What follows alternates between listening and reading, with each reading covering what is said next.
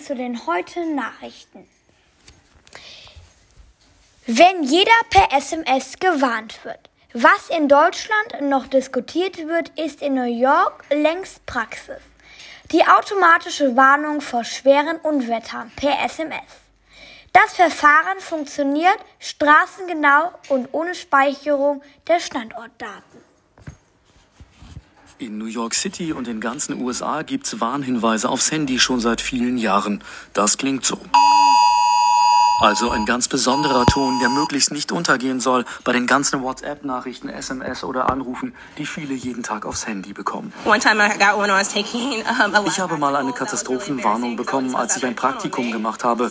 Das war echt peinlich, sagt diese Frau. Ein anderer erklärt, ich habe lange keine mehr bekommen, aber wenn ich eine kriege, dann weiß ich, es ist wirklich etwas Schlimmes passiert.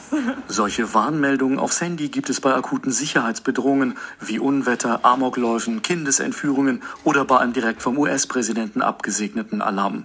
So ein Wireless Emergency Alert wird von US-Behörden beauftragt und dann von Mobilfunkprovidern an die Besitzer unterstützter Geräte geschickt. Dann bekommen alle Handys, die sich in einem bestimmten Bereich befinden, eine Notfallwarnung, ganz automatisch. Eine bestimmte App ist dafür beispielsweise nicht erforderlich. Rebecca Borden-Distel ist die Leiterin der Behörde für Katastrophenwarnungen von New York City. Wir wissen nicht, auf wie viele Handys die Notfallnachricht geht. Wir wissen nur, sie soll an alle Handys in einer bestimmten Region gehen. Und dann machen die Mobilfunkanbieter das auch, weil es einfach eine gute Idee ist. Vor ihr prangt eine digitale Landkarte mit allen Stadtteilen von New York City. Sie kann per Mausklick auswählen, welche Gegenden über bestimmte Mobilfunkmasten informiert werden sollen. Und zwar präzise genau bis zu einzelnen Straßenzügen.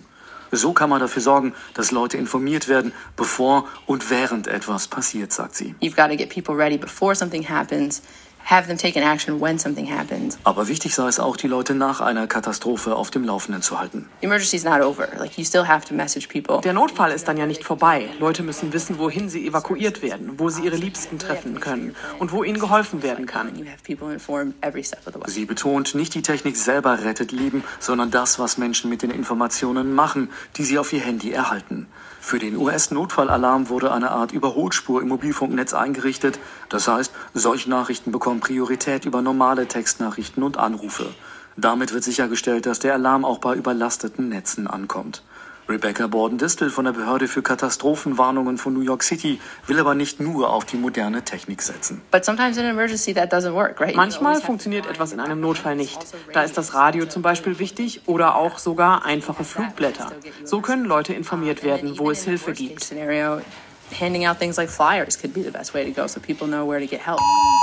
Denn klar ist auch, Katastrophenwarnungen per SMS, wie es sie unter anderem in den USA gibt, funktionieren nur, wenn es auch ein Mobilfunknetz gibt. Wenn das zum Beispiel wegen Hochwasser ausfällt, dann kommen auch solche Spezialnachrichten nicht an.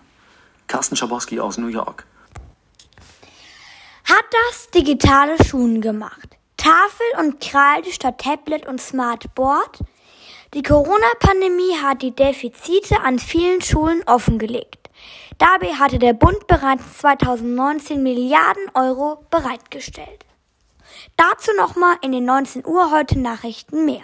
Von uns war es das jetzt auf die Schnelle. Die neuesten Nachrichten erwarten Sie nochmal gegen 19 Uhr in heute.